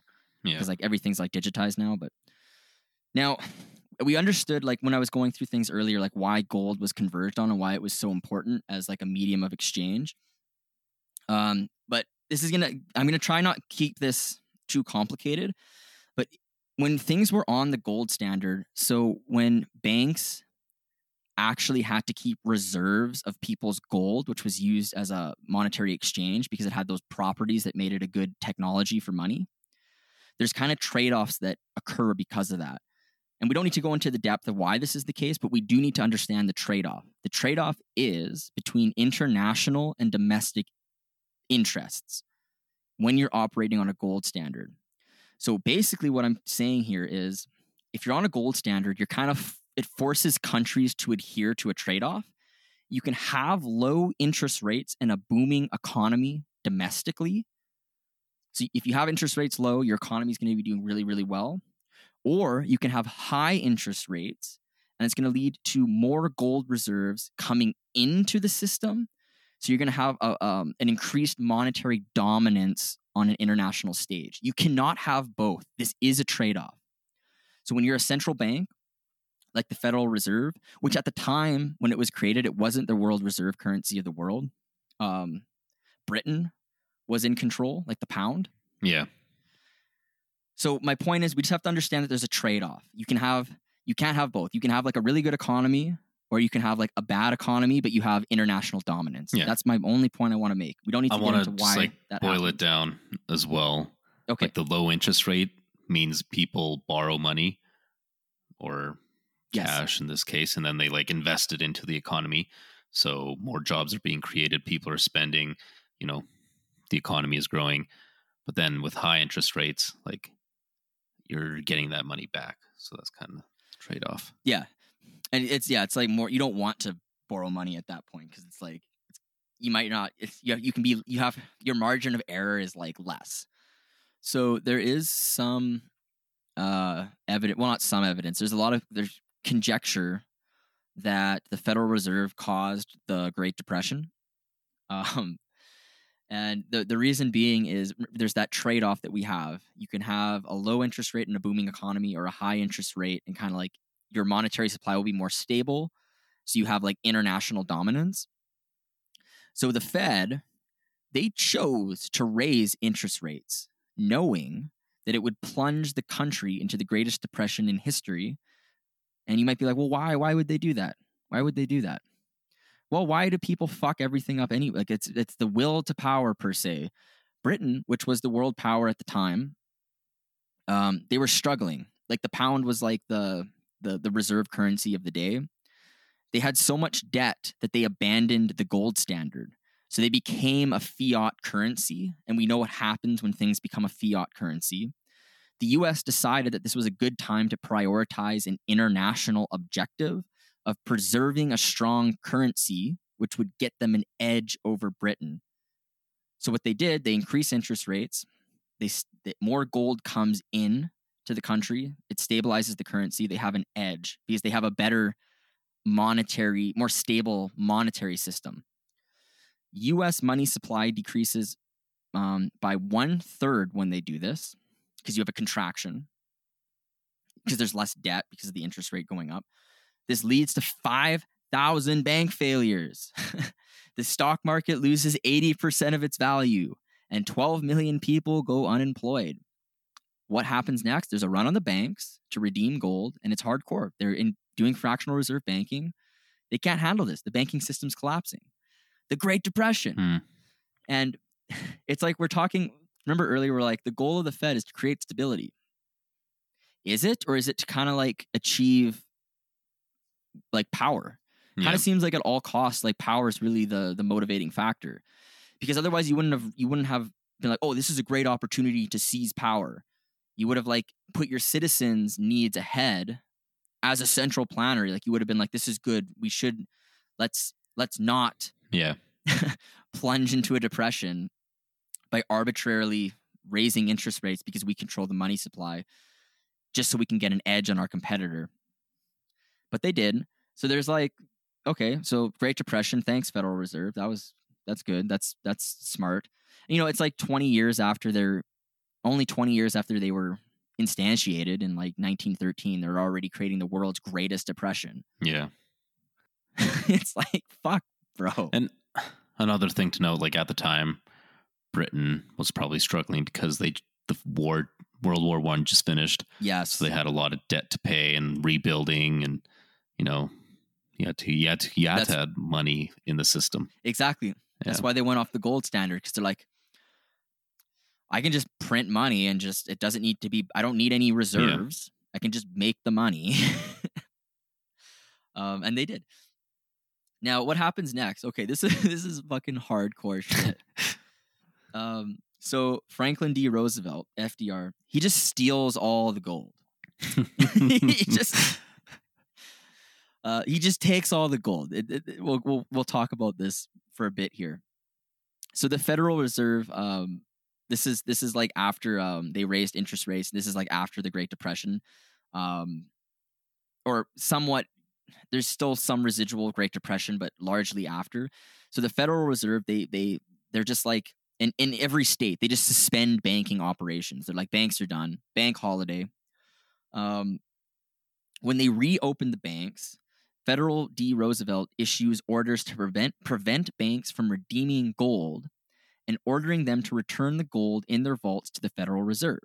So all the commercial banks in the United States that have gold in their reserves, all that gold moves out of the commercial banks into the Federal Reserve. So it all comes into one place. What else do they do? They call what's called Ex- Executive Order 6102 this comes into effect. It mandates that all citizens exchange their gold immediately. It's illegal to have gold as a citizen. But, oh, hey, we're the government. Don't worry, we're just going to seize all your gold, but we're going to give you $20.67 per ounce. We're not really stealing it. Yeah. Like, we just want to have it. And so, by the way, it's illegal for you to have it. If you do have it, we'll fine you and put you in jail, but we'll give you 20 bucks if you want it. You know, at, at the time, that's a lot of money right? That's a lot of money at the time. Sure, I'll give them that. So uh, the good citizens are like, yeah, our government, let's like they're they need the gold. Let's give them the gold. We're gonna get twenty dollars. Let's just give them the gold. So they give them the gold. It all gets placed in the Fed. Um, and I want to note they didn't actually need to do this because reserves were actually pretty high at the time. They were fifty one percent. So fifty one percent of the banks um, had gold in their like the fractional reserve they'd only loan out 49% extra receipts, which is still crazy in my opinion, Yeah. but it's not like 98%. Yeah. it's like, you know, the, the legal mandate at the time was 35%, and they were at 51. And it, there was a lot of evidence that things were recovering. But remember what I said never let a good crisis go to fucking waste. So we're in the Great Depression. So they, they seize all the gold. They're like, we got to get the gold in, stabilize shit. 1934, Congress passes the Gold Reserve Act. So all the gold that was rounded up at the Federal Reserve, they just transfer it to the US government through that act. They're like like they seize all the fucking gold and then they hand it through this act to the government. And what do they do next? What does the government do? Oh, they sell the gold on the international market at $35 an ounce. so they nationalized all the gold. They which is a, a euphemism for stealing it. They they took it all. All the cent commercial banks couldn't have gold. Brought it to the Fed. Citizens couldn't even have. You couldn't have a fucking gold coin. You couldn't have a fucking gold necklace. You had to give it to the Federal Reserve. But they paid you twenty bucks, and then they sold it for thirty five. Mm. Wow. They profited three billion dollars. They made, if you adjust that for today's purchasing power, they made sixty-five point four billion dollars. And what did I say in 2019 was the most profitable company in the world? It was like 55 billion. Yeah. Also, the Federal Reserve. What did they just do? They just made 65.4 billion in today's purchasing power Hmm. because they stole all the gold. Interesting, huh? Huh. For it- isn't that a better, safer financial system? How's your fucking financial system safe when base money is just seized from you? it's just appropriated. I don't know. Yeah. Am I fired up? I don't know. I'm not. I don't know. That's fucked. it's it's pretty fucked. Um, so what happens next? This kind of causes European, a lot of other European countries to abandon the gold standard. So they start doing like fiat currency shit. Um, again, fiat currency, that's your money's not backed by anything, it's just backed by government debt. Um, so all these other countries, their their own currencies are devaluing. Um, but the US, they're just winning. Like the US is just winning at this point because they have, you know, at the cost of their domestic citizens who they stole from, they did at by doing this play, they did become de facto world reserve currency. Because everyone else's currencies were decreasing because they went off gold standards because like you were saying because of wars and things like this their currencies are devaluing because they went fiat. Um, us still on gold standard took all the gold and made money so they, they, they become the reserve currency essentially. Not officially right now but essentially. Yeah. so that was like what fdr did. It was like kind of a power play. Um, and it's not like they sold their gold, they just sold receipts to it internationally, right? I, probably Yeah. yeah. i don't think They're they like, were, we're, we're going to shipping hold the gold, but here's you can you can buy a claim to it for $35 an ounce. yeah Okay. Yes. Um, so what happens next? Let's talk about the Bretton Woods conference and uh, what the fuck happened in 1971. so 1944. Uh, this is similar to like you know Jekyll Island was like an exclusive like war like all these wealthy people come in to like create a central bank. In 1944, something similar happens, but it's like international. So the most relevant developed countries they all meet um, to organize the monetary policy of the entire world. And recall, remember, I was saying the U.S. becomes like not officially, but essentially they're the reserve currency. So they're in the driver's seat at this meeting. They have the most sound monetary policy, and they also have the strongest military. So they're like they're kind of like swinging their dick at this fucking uh, Bretton Woods conference. At this conference, they create the International Monetary Fund and the World Bank that's formed out of Bretton Woods in 1944. Now, um, some things that happen. So all countries can convert dollars, so U.S. dollars, 35 U.S. dollars into an ounce of gold, and officially the U.S. dollar becomes the world reserve currency. So if you have 35 U.S. dollars, you can redeem that for one ounce of gold. The U.S. government promises. We fucking promise. And they, that's what they said. They're like, we will you have 35 US dollars, well, you can get gold for it. And everyone's like, yeah, US, you're the world reserve currency. Here we go. and we can't say anything different because you have the strongest military and like the most sound money. Yeah. So we'll just agree. Um, by 1966, there was 14 billion US dollars in held in non-US banks. So other countries holding US dollars but only $3.2 billion in gold backing it. Again, fractional reserve banking system. Same shit, except the US central bank is like doing it to the world. because they can, like they could. They just like, why wouldn't, like, you know, they're like, well, fuck you. Like, yeah. take our shit money. Like, fuck you. Uh, um, this is absurd. Like, what's that? That's like more than that's more than four times. There's more. There's more than four times debt versus actual gold. yeah. It's insane. So what happens?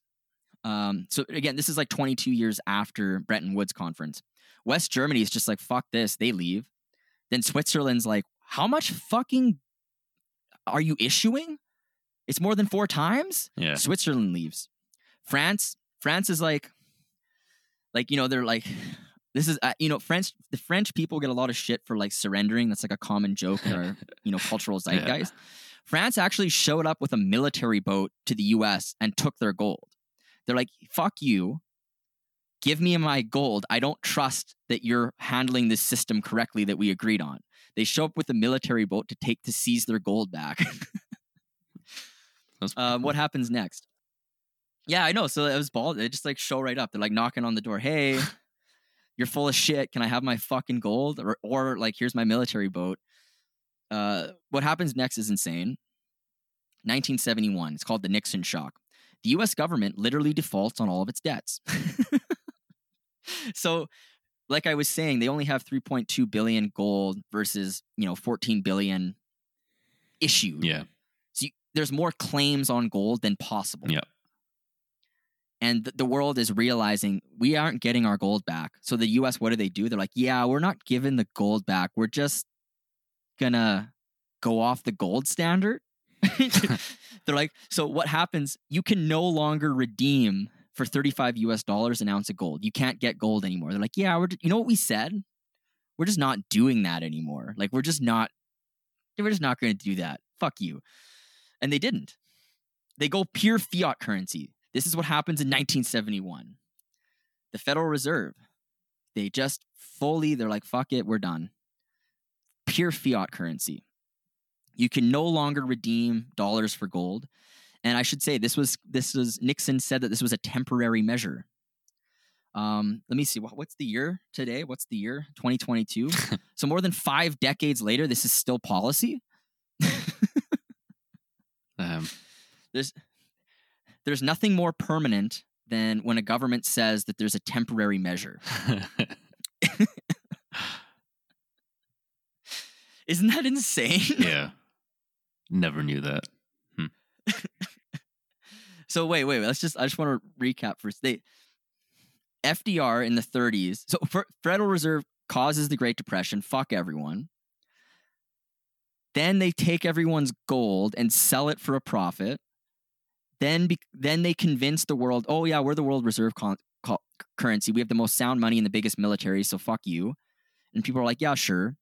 They start engaging in fractional reserve banking. The debt's way, way greater than there are reserves. People are start being like calling them out on it. And instead of, you know, being responsible or I don't know what, they're just like, yeah, fuck you. We're just going off the gold standard. Yeah. We can't pay it. We fucked up. We printed more money than we had. oh, but don't worry, it's temporary. We'll solve it. We'll sort it out. And like five decades later, here we are. Thanks, Federal Reserve. Um, I want to give a shout out. Uh, there's a this website. It's called What the Fuck Happened in 1971.com. Basically, it's like a group of guys, and all they do is document monetary charts from 1971 to today, and it's like the in- most insane shit. Like, there's hundreds of charts showing like how like unemployment like increases, like just anything bad you can think of increasing since 1971 and they just track it and document it. So as soon as we went off like a sound or a more sound monetary Mhm. policy, all these issues. Highly recommend just like giving a browse through what the fuck happened in 1971.com because like it's it's crazy. It's insane. And it, it it's like almost perfect. It's like as soon as as soon as you go into a fiat currency system, like everything goes to shit. But we just don't even like think about it like that. We like to blame other things. We're like, oh, it's like this, this is happening, or the greedy capitalists, or this and that. It's like, no, man, it's the fucking aristocracy fucking with the money. Yeah. Okay, I'm going to give a summary and then uh, maybe we'll do final thoughts. So basically, what I've said so far all societies they converge on gold because it's, it has superior monetary properties that we talked about scarcity, durability, recognizability, portability, divisibility. Central authorities and government they just suck. They start appropriating people's wealth. So people are like, fuck you, we're going to put our gold into a third party custodian. Um, those third party custodians, they're just like, well, you know, we can make a lot of money if we just do fractional reserve banking. It, it's profitable, they're making money. So despite it, you have this fragile system that emerge emerges that's extremely profitable but extremely fragile. Um, it doesn't really work because runs in the banks keep collapsing. So the government's like, "Hey, we can collude with you, and then we'll just back your currency with debt, and we'll just command that our country uses it as legal tender. Then you can still be profitable as fuck. We can be profitable as fuck, and it works. Here we go." So this is when central banks emerge we see central banks fail historically because it's fucking stupid. They create inflation, they create price controls, they create riots, they create turmoil. Um, despite all this, the Fed is created, causes the Great Depression. FDR steals all the gold, profits immensely, while simultaneously causing the U.S. to become the world reserve currency. Bretton, Re- Bretton Woods Conference causes, you know, solidifies the world reserve currency, and then the U.S. defaults on all of its debt and creates a fiat currency system entirely controlled by the Federal Reserve and the central planners, and it exists to this day. That's where we're at. That's the Federal Reserve.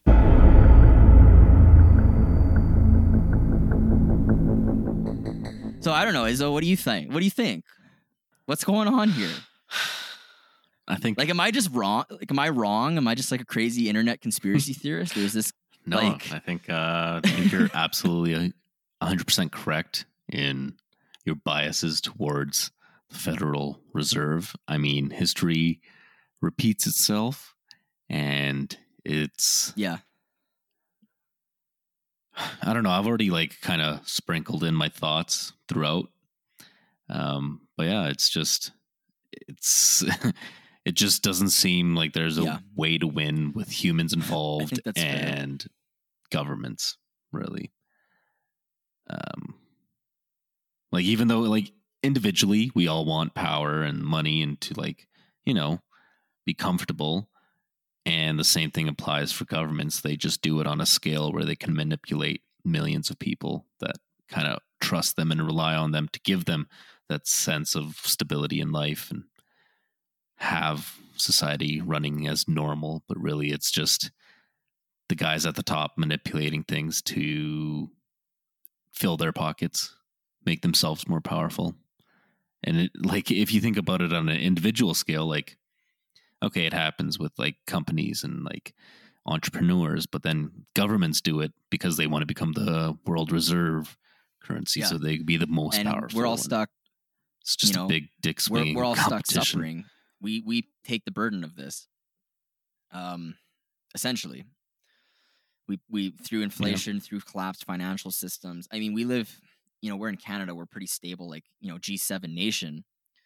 That's not the case for most countries. What about um, countries that um, they're dollarized? So these are countries such as um, let's use El Salvador as an example. They use the U.S. dollar as a currency in their country, but they have no control over the printing of that money. So when the Federal Reserve creates dollars for the government to, ex- to for government expenditure, El Salvador, their currency decreases in value, and they have no say in that. So all these people, they suffer the consequences. And there's many dollarized countries. They have no control over the money Yeah. spigot. They don't have they're not in they're, they're not their governments are their governments and people are completely separate from the US citizens and the US government. And they suffer. So like yeah, these these these countries like they have no they're completely different. Like they're not US citizens, they're not the US government, but they suffer the the ramifications of the printing of money from the Federal Reserve, like literally. That's not even to say other countries, like other countries do suffer as well. Like even right now, like Canada's dollar is like debasing relative to the US dollar. Um, you know, for us it's it's mild. It's just like it's kind it's like a little siphoning, but it's still happening. It's not right. Um but I agree with your point. Like this is kind of a a tendency of authority and central centralization of power. It's like a human nature thing. And you're you were saying like governments will always engage in this, like or, and humans will always this is kind of like a, an outcome, it seems. Like power, essentially.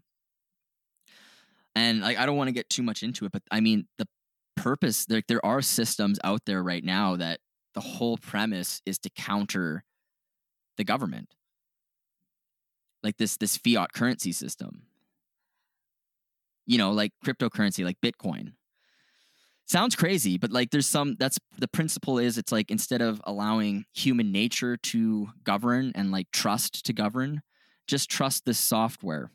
It's going to do the same shit every time and it can't be changed. You know what i mean? So there's kind of like we're instead of abstracting to government to control monetary policy we abstract to code. And you can trust code I mean, if you think about it, like you run simulations because it's going to follow the rules that you set 100% of the time. So if you can set the rules where nobody has control, it just operates how it should 100% of the time, you kind of put that system into like normalcy. Like, Yeah. And it'll be constant and like I mean, I don't my final thoughts here, like I don't want to make this a Bitcoin fucking podcast. But like my point being is I I want to give some kind of like it sounds very depressing like there is no way out of a system like this. You kind of just have to accept it. But I my point that I would like to make is I think technology can solve a lot of issues that terrible systems have. Um and I think that's something to look forward to, like looking at things positively. So let me just give an example quick. So back in the day, like church and state were the same thing. The church controlled everything. The clergymen, they had the power of God. They're, you know, they're like, God issued me this power, blah, blah, blah. It's like appeals to God and like religion for power. Um, a simple technology, very, by today's standards, extremely simple, but at the time revolutionary, the printing press printing press gets created it distributes knowledge it decentralizes knowledge. So instead of these clergymen um, saying they have absolute power because of the bible or whatever the fuck they want to say people start reading the bible. People start becoming more literate. They start learning to read and write. It becomes common. Knowledge is not expensive anymore. Knowledge is free and distributed. You have philosophy. People become smarter. The renaissance the enlightenment all enabled because of the printing press. What happens? The printing press separated church and state. That stupid fucking system of serfs and you the uh, ultimate authority to the king because he has God endowed him with this and like this is our system. Terrible system to be a serf, terrible system to be a peasant. You have no control. One piece of technology collapses the entire fucking system, the printing press. My point being today, we have technology like this. Um, we do. We actually do. We have encryption technology that does this. Um, I like I said, I don't want. If hey, if people want to do a fucking Bitcoin podcast, let me fucking know. I will fucking do it. I would love to do that. but my point is, we have technology today that takes separates money from state in the same way yeah. the printing press separated church and state. We have technology today. I'm not saying it's going to happen in 10 years, 20 years, 30 years. Could it could be 100 years money will be separated from the state.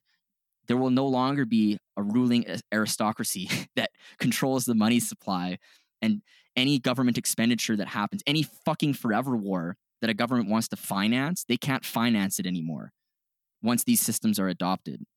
And I don't think people aren't aware of this because we're not aware of the system. We're not taught how this system is.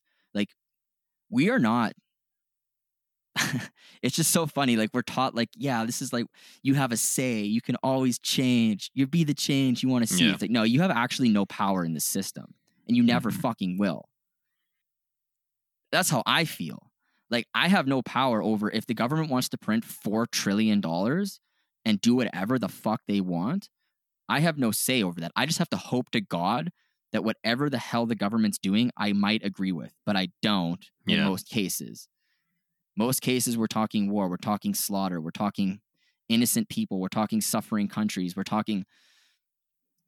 It's not good. Greater marginalization. It me, yeah. It makes me extremely upset. Even yeah, even domestically, your your, your most vulnerable citizens are are, are yeah. going to be fucked.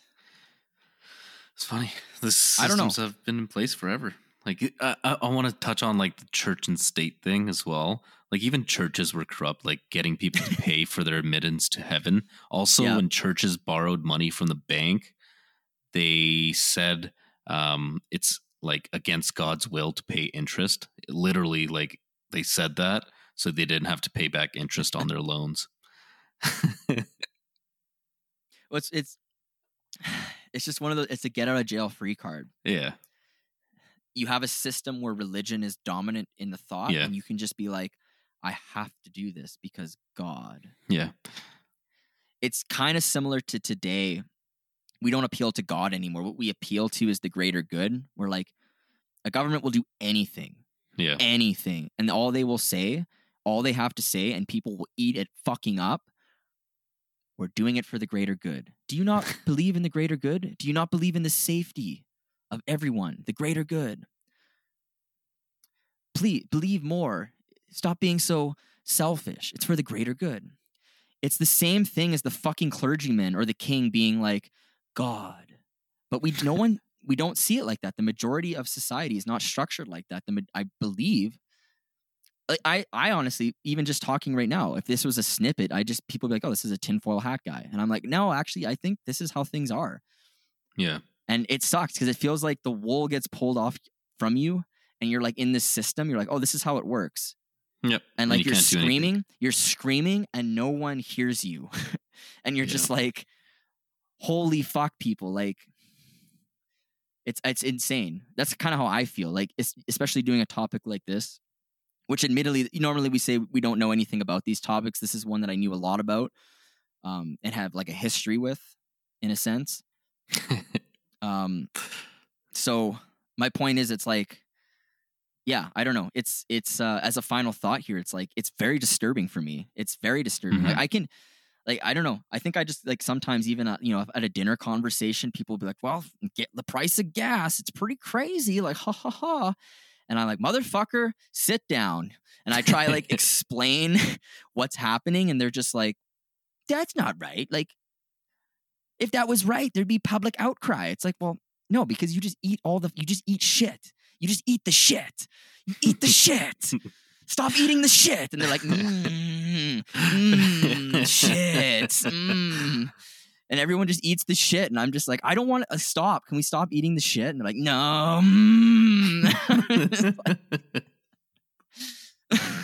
oh god. it I don't know. I, it fucking blows my. This is why I'm like crazy all the time. and My eye twitches and shit. I'm just like, I don't want any more Yeah. shit. I'm full.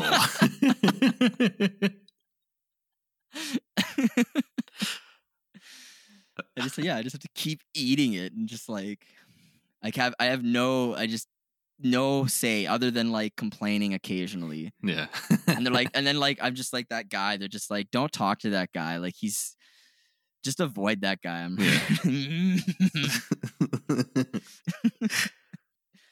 just the crazy guy. Go back to sleep. I wish I could go back to sleep. I can't. I don't know. yeah. I don't know. Fuck. I don't know. Great out topic. of this? I loved what? it. I loved it. yeah. yeah, I'm glad listeners uh voted on this one. I, I I was surprised, honestly. Like I didn't think it was gonna win that vote out of those three, No, I didn't either. but it did. Must be the So- times we're living in. Yeah, it's got it something. We'll see. We'll see what happens. Um yeah, we'll, we can roll out of this. Um thank you to Sidestepping the Sun, a Canadian rock band that made the intro and outro music to the podcast. Um also shout out as always. El Yucateco fucking hot sauce. Greatest hot sauce. I just like spicy food and I think if you like spicy food, you're going to like the hot sauce. I eat it um almost every day. It's habanero based and there's no calories, so it adds flavor to all your food and you don't have to worry about calories. You can add flavor to shit.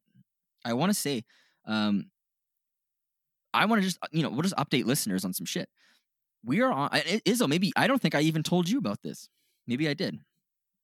We had um a listener give an email. I know I did. We gave uh, sent an email out to uh El Yucateco Hot Sauce. Was a great email. Shout out to Horatio Wolf for that again. Um, and El Yucateco actually knows who we are. They responded. They're like, "Yeah, we we know the Swerve podcast, and we think they're hilarious, and we love the enthusiasm." So El For the Yucateco hot knows who we are. yeah. We are on their radar, and I just want to say, shout out to the listeners who have been pinging them or tagging us in whatever notifications because we're actually on their radar now. And that's incredible because we're just shouting them out. And as soon as we can get that fucking hot sauce sponsorship, I'm sending everyone fucking hot sauce. So here we go. You're gonna base our currency on hot sauce. yeah. well, when the currency collapses, we will. It's a commodity that can be traded. oh my god! Like salt was. just imagine that. Just like Starts- a million people. Like, uh, I'm really good at podcasting. Can I trade that for anything?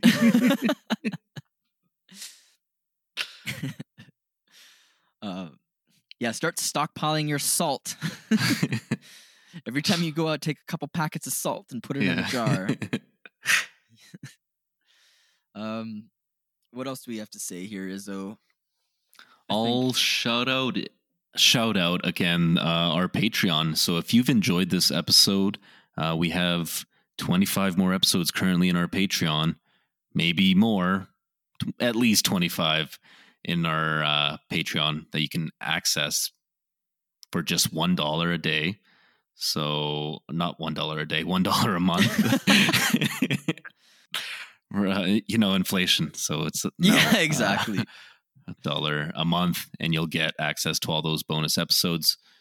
Uh, for three dollars a month, you can join the Slap the Ass tier, and it'll give you access to those bonus episodes. But you will also get all of our main and Patreon episodes a few days before anyone else, so you'll be in the know. And it's a good way to support us. You know, there's other ways to support us. Um, so that one was patreon.com slash the swerve podcast.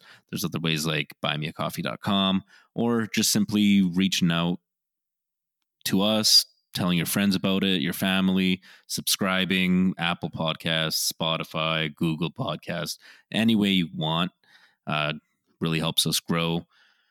Just word of mouth as well. And yeah, we appreciate the support that we've already gotten on Instagram and Facebook. That's where you'll find most of our stuff, our drink posts. Uh, we're always available to talk to. If you have a topic recommendation or a drink recommendation, just DM us and we'll be sure to respond to it. We've even had a few people reach out and like tell us their stories with yeah. Like alien interactions. It's crazy, uh, but it's so cool, and we really appreciate everyone taking the time to reach out. Um, it, it gives us purpose, really, for continuing the podcast.